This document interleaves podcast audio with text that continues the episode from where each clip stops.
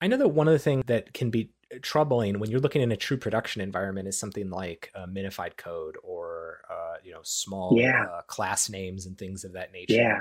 Oftentimes, a lot of dev tools get around this by hooking up source maps or other ways that somehow connect the outputs to the inputs.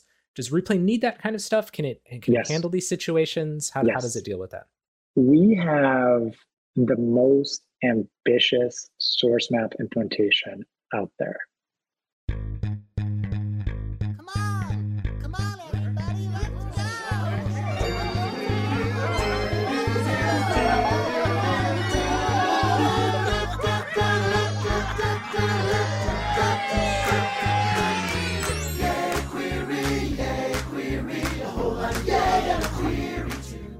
You're listening to the Modern Web Podcast. For more podcasts, videos, and events, find us online at modern-web.org or follow us on Twitter at modern.web. That's M O D E R N D O T W E B. Hello, everybody, and welcome to the Modern Web Podcast. I am your host, Rob Ocel. I'm an architect at This Dot Labs. Today, I have a co-host, and that co-host is Oh, that's me. I'm Adam. Hi, I'm Adam. I'm Adam L. Barrett. I'm a developer at This Dot Labs and overall swell guy. That's right. And today we're very excited to sit down and talk with Jason Laster about Replay. Jason is the CEO and co-founder at Replay. Jason, how are you doing today? I'm doing great. That's- Excited to be here.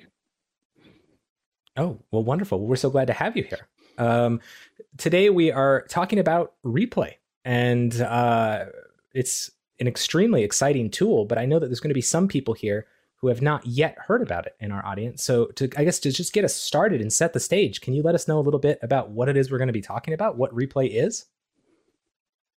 Yeah, we'll be talking about browser dev tools. So we're the crazy people who are like, you know, Chrome dev tools is pretty good. Firefox dev tools, it's pretty good. We worked on Firefox dev tools for a long time. We think we could do better. And that's replay dev tools. Yeah, I, I mean, I guess you kind of answered my second question, which was just which was why.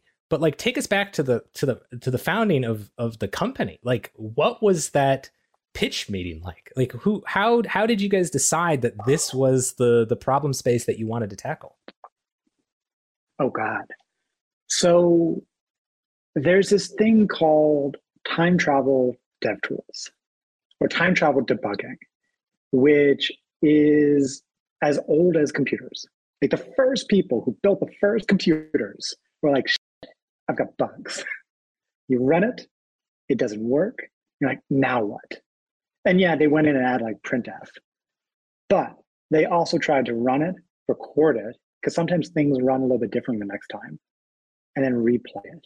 And if you can capture that bug once, then you can replay it as many times as you want, zoom in, and find that problem.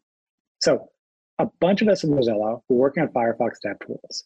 And Mozilla, after 60 years, was the first to build the first time travel debugger for C. So all the engineers working on SpiderMonkey, the JS engine, the graphics engine, the layout engine, we all knew that when there was a really hard bug, if you could capture with RR, you could debug it and eventually you'd find it. And by the way, like the feature of RR was you'd pause at a breakpoint and you could step forward in the debugger and you could step backwards in the debugger. So if you like step, step, step, went a little too far, you like step back a bit and then you're back to where you were and you could step in or whatever. You could fast forward to the next breakpoint and rewind to the prior breakpoint. So all of us in Mozilla were like, wow, RR is amazing. Can we put RR in Firefox and just add those two buttons? Just add a step forward button and add a rewind button. Then we would be done. And of course, we were not done, but that was the origin. That's fascinating. So I'm familiar with the. I mean, people were raving about time travel debugging with things like Redux and a lot of state management tools because of the ways that those were Yeah. architected were structured in a way that you could just kind of go back in the action stack and, and see past states and then re-render Yes. from there. So you guys have Yes. taken it far beyond just the realm of Redux, Yes. although hilariously also integrated with Redux, which I'm sure maybe we'll talk about. But like how how even does this uh, does this begin to work out? Yes. So you go back to the 60s and people try to do back. time travel debugging way back, way, way back. I mean, like, go back to the beginning of computers, go try. Like, oh, this is really hard. But then some people begin working on functional languages. They're like, but if you have a functional language, you can design the runtime such that it can be replayed. That's pretty cool. And then you go to React and you're like, hey, this reactive thing is pretty great. You can re-update the DOM uh, declaratively. This is good. And then you layer in Redux, which was designed by Dan Abramov for time travel debugging. He was like, hey, time travel debugging is amazing. Create a state management system that chronicles the history of the, the updates so you can go to any update and see what the application looked like at that point. And that was Redux. And we were there at Mozilla looking at this like, this is pretty cool. We've done this thing for C. If we can bring it to the browser, we can take this idea that's gone mainstream with Redux and take it to the next level. So, uh, funny enough, today, Mark Erickson, who's the lead maintainer of Redux, is on Replay. He works on Replay DevTools. We're shipping Redux DevTools uh, GA soon. We, we just finished the beta. I'm really, really excited about the beta which means when you open up Replay DevTools, you have everything from DevTools. You also have Redux DevTools, and I'm sure we'll talk about React DevTools in a bit. The place where we've taken Redux DevTools further than Redux DevTools could ever go in Chrome is when you're viewing all the actions. Yeah, you can click on an action and see the state at that point in time, but you can also jump to that point in time too. And when you jump to that point in time, you're paused at the thunk, like the place where the dispatch was actually kicked off. And now you're not just like looking at the state over time, you're actually debugging that thunk, and that's where all the bugs are. Like if you're Ben Lesh and you're like digging into RxJS and that thunk is right there, that's the bug, and that's where you can begin debugging with replay. So does replay is it dependent on using something like Redux then? No, So how does that work? I thought you might ask. So if you're Redux, you've got to capture all the action payloads and the state at every point in time. Or you just capture the payloads and then you have the reducer so you can like reevaluate the state at each point in time.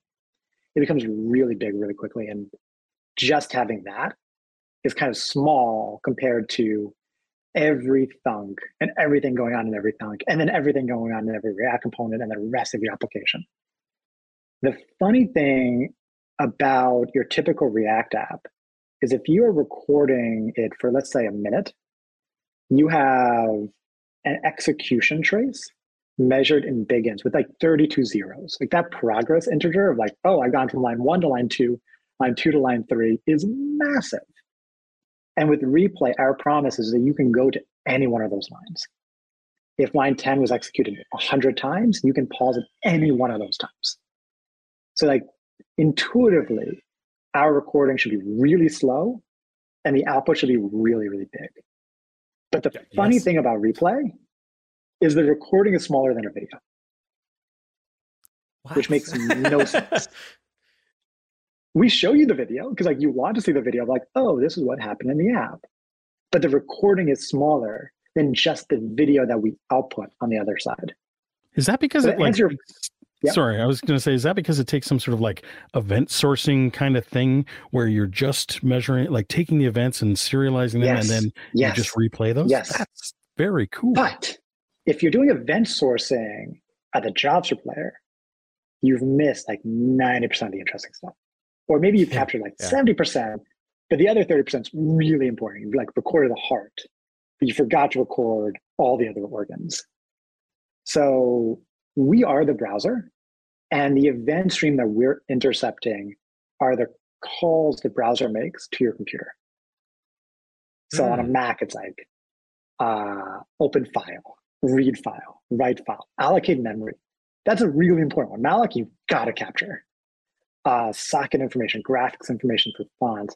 We capture that communication. And then when we're replaying, because we are a browser, we are spinning up a Docker container in the cloud. We're downloading that browser that was used to make the recording. We're downloading the recording itself and we're saying go. And it thinks it's running, like the browser thinks it's on your computer. if you recorded the replay last week, it thinks it's like last Monday, November 28th, and it thinks it's making all those API calls that it made before. But of course, just like monkey patching a test, every call it makes to the computer, it, it's being intercepted and then fed from the recording. And the reason it can be so small is let's say you wanted to record Fibonacci. And if Fibonacci is a program that takes an integer and just runs deterministically, there's nothing you need to record because the entire function is deterministic. So the recording is like nothing, it's nil. But if Fibonacci were instead of taking the input to read a file to get the input, like, okay, read a file, get the input, and then run, that is the only thing you have to capture. Everything else is deterministic can be recomputed later. So were we we weren't being figurative when we were saying that replay is the browser. It, are these recordings are actually replay is the browser. Yeah. Chrome does not know how to record and replay itself. So we had to fork Chrome and teach it how to record and replay itself, which means like we are going in and we are touching the hash map and hash table implementation we are intercepting IPC calls. We are deep in the guts of the JIT today, like the GC. I mean, because that's what the non-determinism is.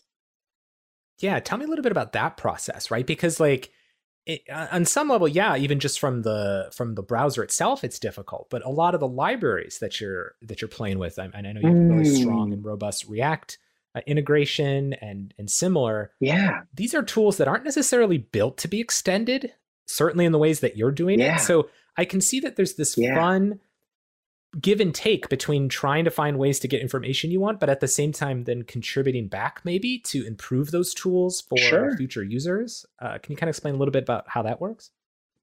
So, being able to record the inputs to Chrome so that Chrome can replay later deterministically is an insanely hard problem.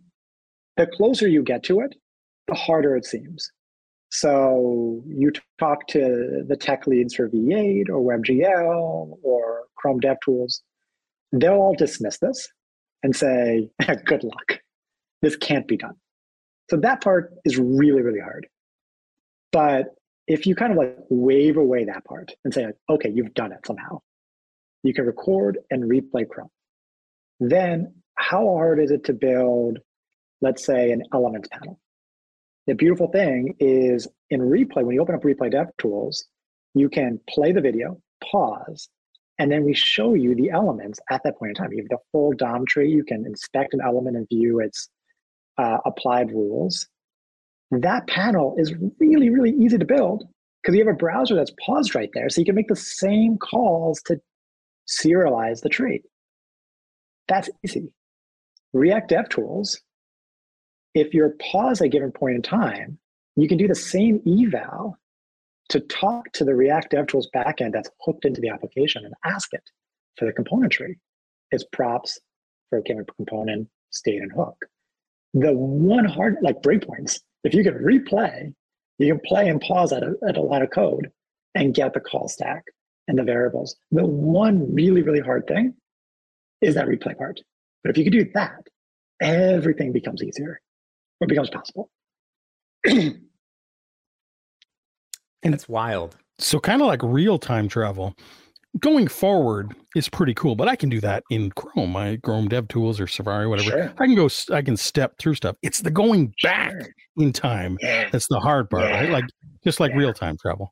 Um, uh, is that the killer feature? Is that the thing that like, oh, this is what replay does? This is what is what makes it magic, and this is what is going to solve all your problems? And if so, why is it so compelling? What is it about being able to go backwards mm. and replay that makes this like, oh, this is something I need as a developer? There are four things, but before I mention those four things, the one subtle detail I'll mention is it's not actually about going backwards.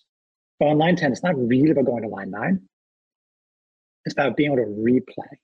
Because the rule of time travel is you never actually go backwards. You always just play forward again.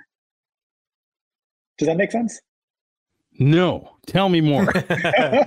I'm trying to picture that. Okay, so you go going backwards isn't the it's like yeah, you made it there, but you can't just stop there and look. You want to be able to then continue as if you were going forward normally. Is that what you're kind of saying?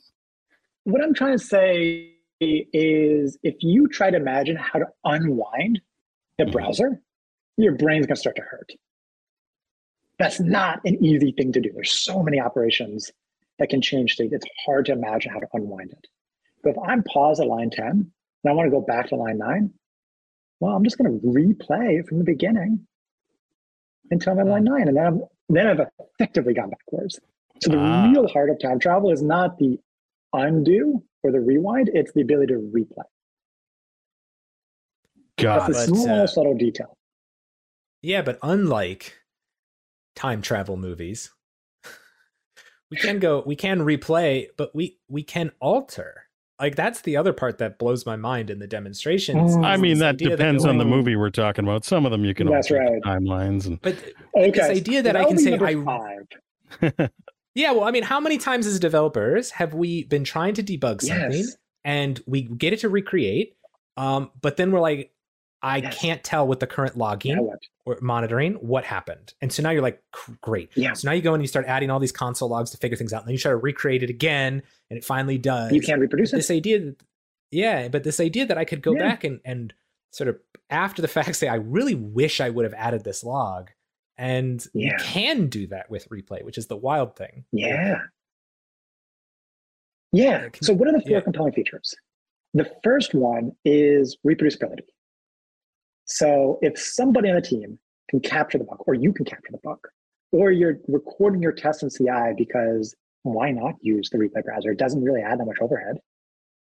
If you can reproduce the bug once, you've got it. So, reproducibility has gone away this idea that like support files a bug or the PM file a bug, and then devs are like, it works for me. No more. You file the bug, you include a URL, a link to the replay. They click it. They can open it in any browser because we're replaying in the cloud.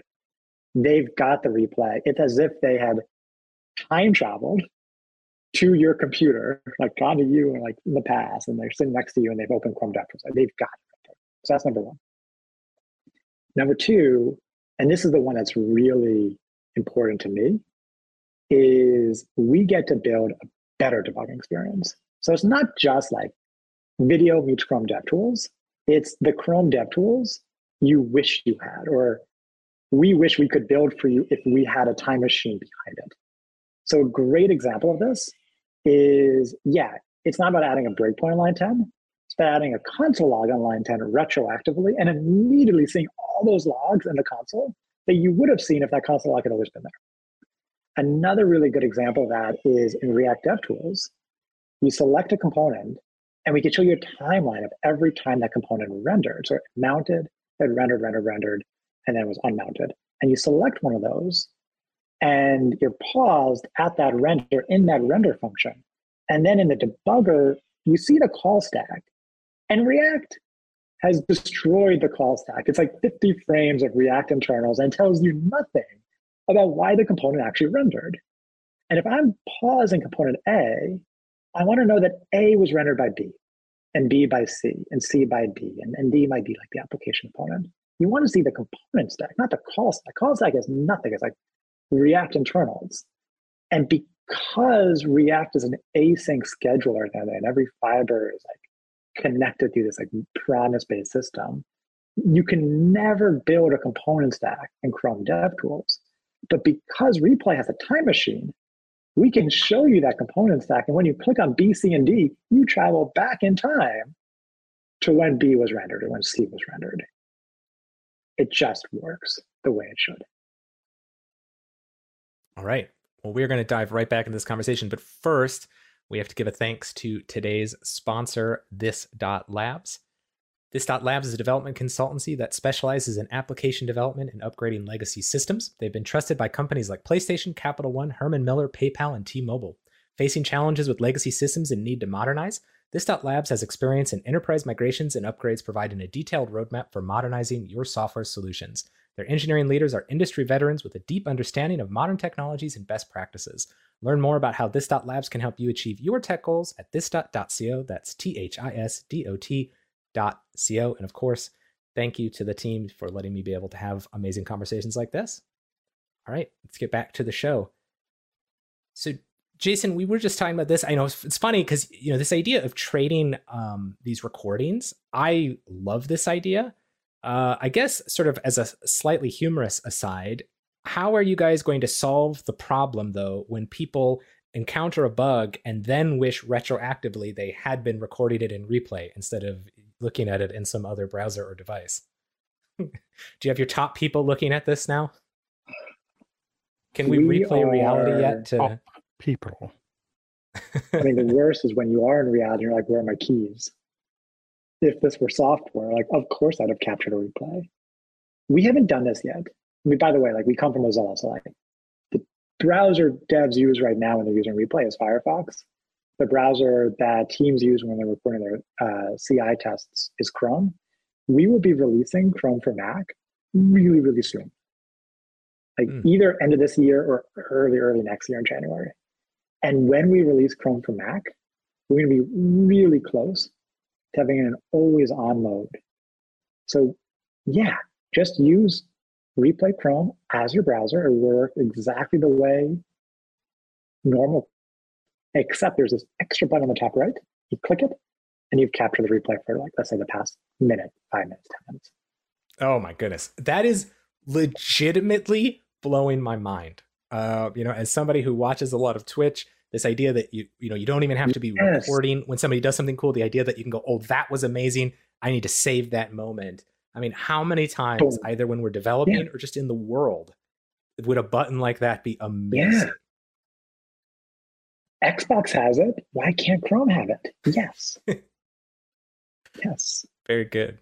Very good. Well, uh, one of the questions I had, and I, I, think maybe because of the team, I mean, you have such amazing people on your team. We've talked about Mark uh, and his work with Redux, and uh, you know Brian and others on the team. I guess some people might be wondering, like, can we use this outside of the React ecosystem? Like, does this work for other yes. front end frameworks? Uh, like, what does it have any limitations? Kind of no help people understand. Yes, that? it does. Uh, so we record at the browser level. So it doesn't matter if you're using React or Angular or Vue or Solid. If we can record it, we can replay it. Now, what can't we record?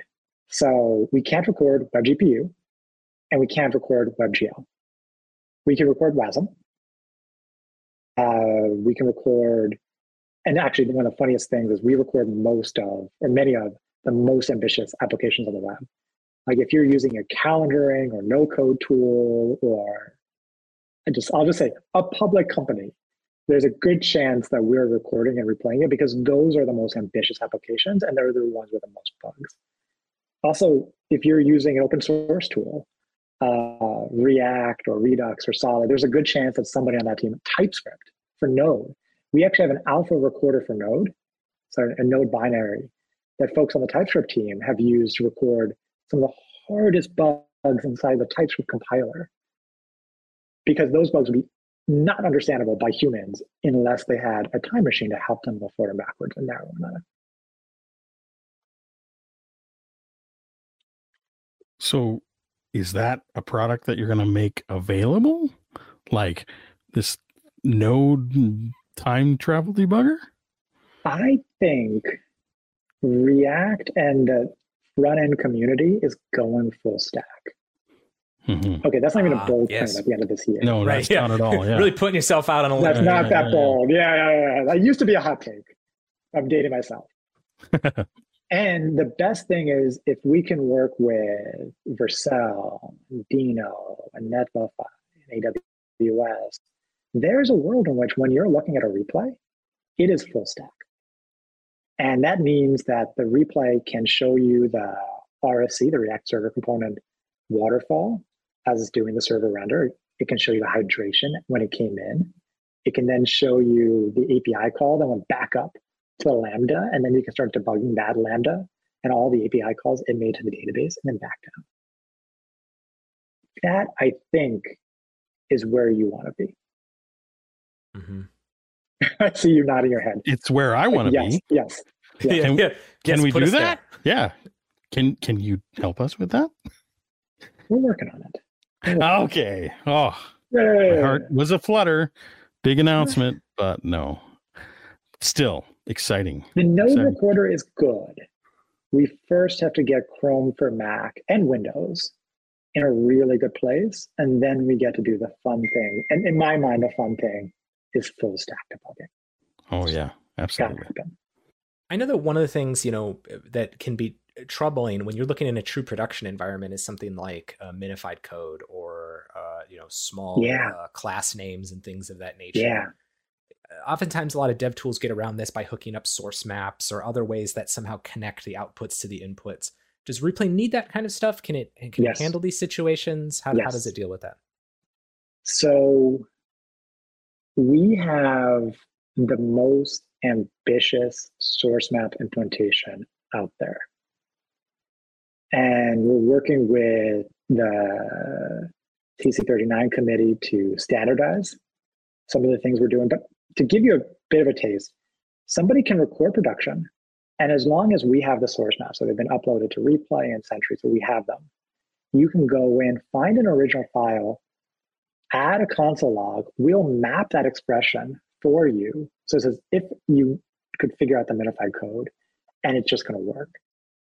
And the way we do that is we use Babel to parse the original file and the generate file, create an AST for both, and then recompute the scope chain as if you had never bundled in the first place.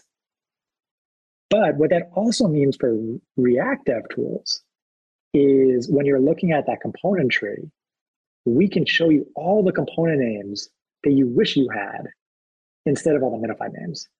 And that's the kind of thing where React Dev Tools and Chrome can't do that. But because we have the source maps and because at replay time, we have more latitude around how we want to do the compute, we can get away with this. Whereas like for Chrome and React Dev Tools, it would be way too slow. Fascinating. So let me ask you a weird question, I guess. So you mentioned that you can't record WebGL, but I just why not? What is the what is the th- blocker there about like how that's different and how that runs differently than the rest of like the browser events and whatnot? Yeah. So we have about 50 lines of inline assembly that intercept the libc calls to the OS. And we're really focused on the libc calls that make CPU calls. But WebGL is optimized around the GPU. And there's so many GPUs out there. There's so many instructions. Like the instruction set's massive. So, like, yeah, in theory, we could do it. But I'll give you one more example. So Windows, Mac, and Linux, different OS, different library calls. When we record, we record those library calls, and when we replay, we replay them in a Docker container in EC2 in Linux. We virtualize the OS so that the browser thinks it's talking to your Windows laptop or your Mac laptop, but of course, it's just in an EC2 instance that's been virtualized. The GPU would just like combinatorially explode that. That makes sense. So Yeah. tell us a little bit about what work is like. Because what I'm picturing here is you just have a set of some of the hardest problems to solve Yes. and a bunch Yes. of people that are just Yes. like, hold my beer. Uh, Yes. Like, what is what is it like, you know, saying, oh, I guess we can't do this, and someone on the team is just like, no, Hold no, trust beer? me, I got it. Yeah, yeah. Like, t- tell us about w- what it's been like developing this over the last couple of years. I'll give you a Mark story. So when you open up Chrome DevTools and you go to the React tab, that slows your application down by like 10%. No one ever talks about it because like a 10% hit to perf is like okay. But our recorder is about that. And we didn't want to double it because in CI, if we slowed your test down by 20%, that'd be kind of annoying. Some tests that were passing reliably would start failing a little bit more. So we didn't want to run React Dev Tools while recording. The 10% hit was too much. So this was a Mark hold my beer story. He and the team were like, hey, I wonder if we could run React Dev Tools not while recording, but while replaying. But if we modify the code, so the React DevTools backend doesn't run while recording, but while replaying, and we can capture all the operations that way. So we did that. And now that we're running React DevTools while replaying, we can do these things like component name mappings that you could never do while recording because it'd be too slow. But at replay time, you can do that. Wow. You know, Adam kind of said this at the beginning where it was like, you know, what is the secret sauce here? Like to some extent, I think, you know, to the extent to which you're spoiled at all, it's a little bit because developers don't often think of the the dev tools and debugging as being a very enticing or interesting or difficult space but honestly the answers and the capabilities that you're able to provide I think people just need to realize that they're doable to some sense. I think so. Maybe people have given yes. up hoping over some period. Yes. It's a, sort yeah. of an interesting outcome for this. Like, I, I, wonder if you, if when you're having conversations with people at conferences or something, if you're just oh. sort of telling them and they just think you must be lying or something somewhere in the middle of, of talking. I mean, that's where the live demo is so important because almost every developer at some point has been like, oh, I wish I had this. And then some of them have gone off and like tried to build it and be like, oh, I see why I can't have this. And when you look at the replay dev tools, like in some part, like the demo is not that exciting because it's like, oh, there's Chrome dev tools. And you forget the fact that you're looking at a recording and not a live app. So like the demo itself is like, oh yeah, I, have seen a debugger before. I can see, I've added console logs before. I added something, you know, today or yesterday. But it's being able to do it in this context that just changes everything.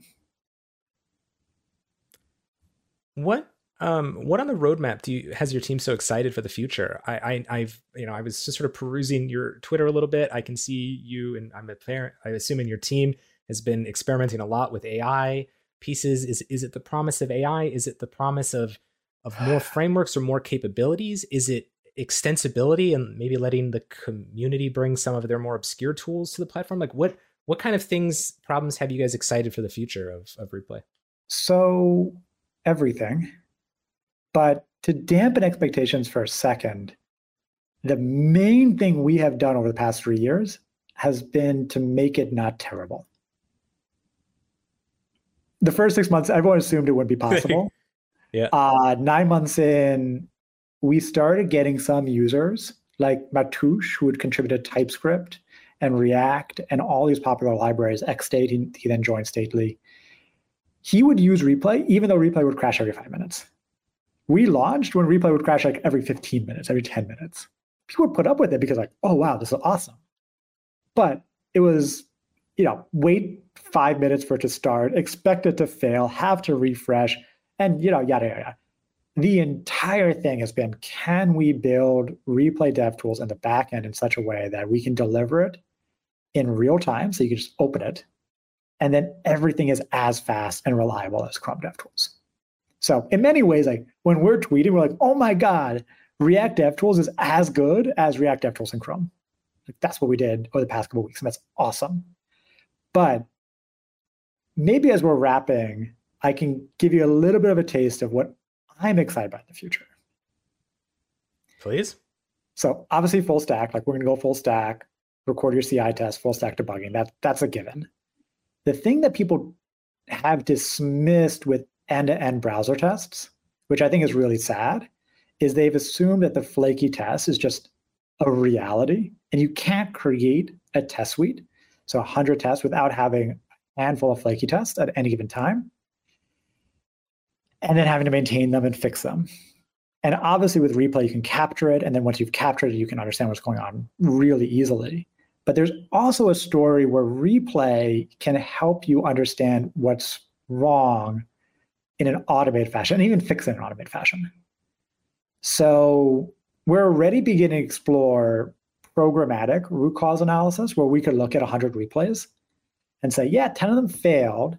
And these 10 failures have a network request body or response body that looks different mm. than the, the passing. So that's that's easy. We can look at them retroactively. That's a given. That's cool. We can categorize the failures really precise in a way that you can't really do if you don't have the full stack. Like we can tell you that in the failures, there's a React component that isn't rendered, but it is rendered in the passing test, and vice versa. So we can look at all of that after the fact. But the thing we can do, which gets back to like sci-fi and time travel, is we can also say, hey, it looks like in the failing case, this network request takes a long time. When it passes, the network request runs in under a second, but when it fails, your backend sad and it takes three, five, seven seconds. We think this network request is taking a long time and therefore causing something to happen on your front end that shouldn't happen.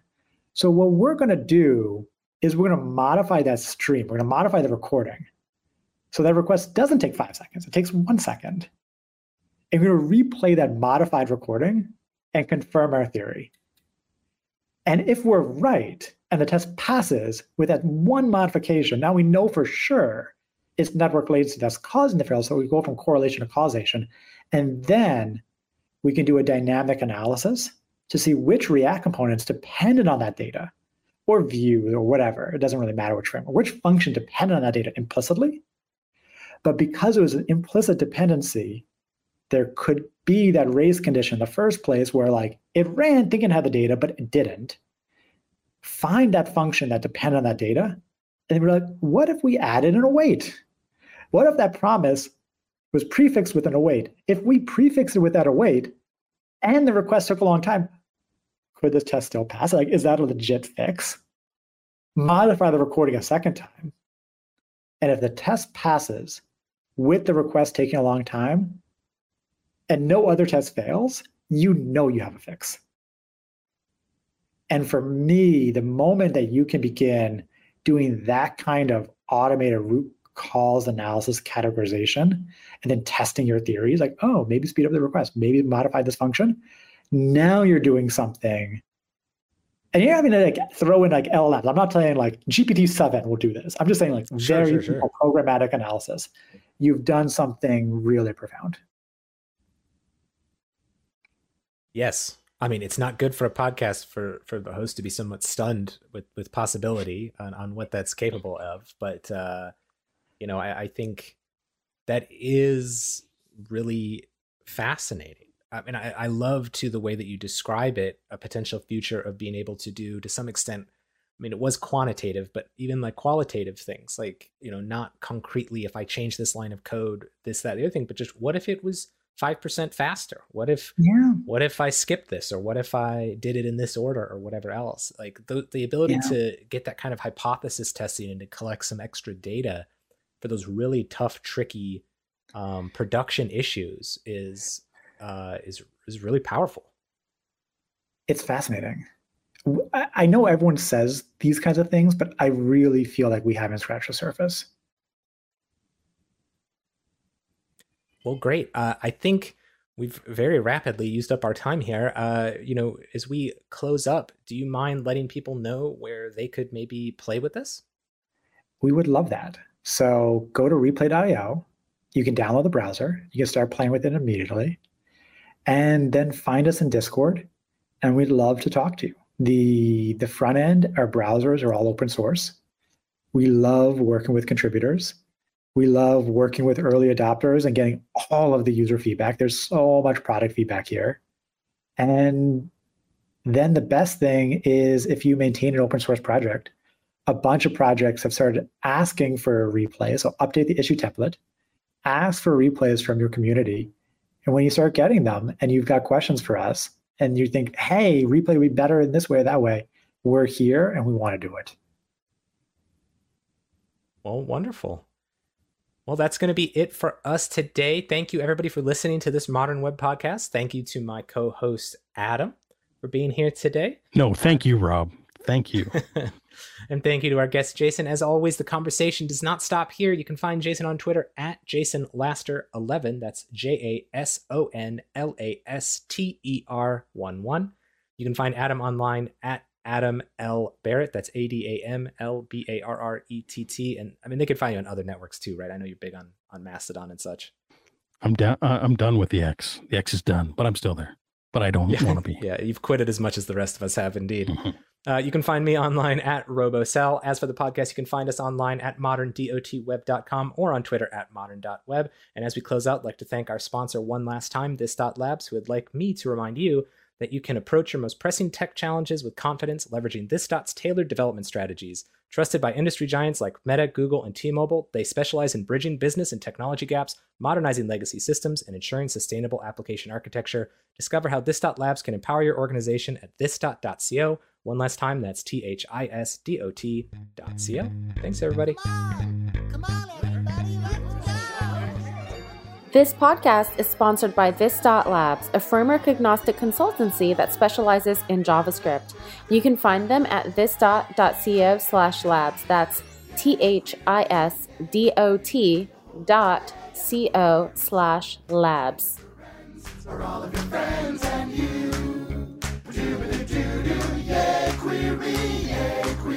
Shout it, yeah! Freedom Show for you.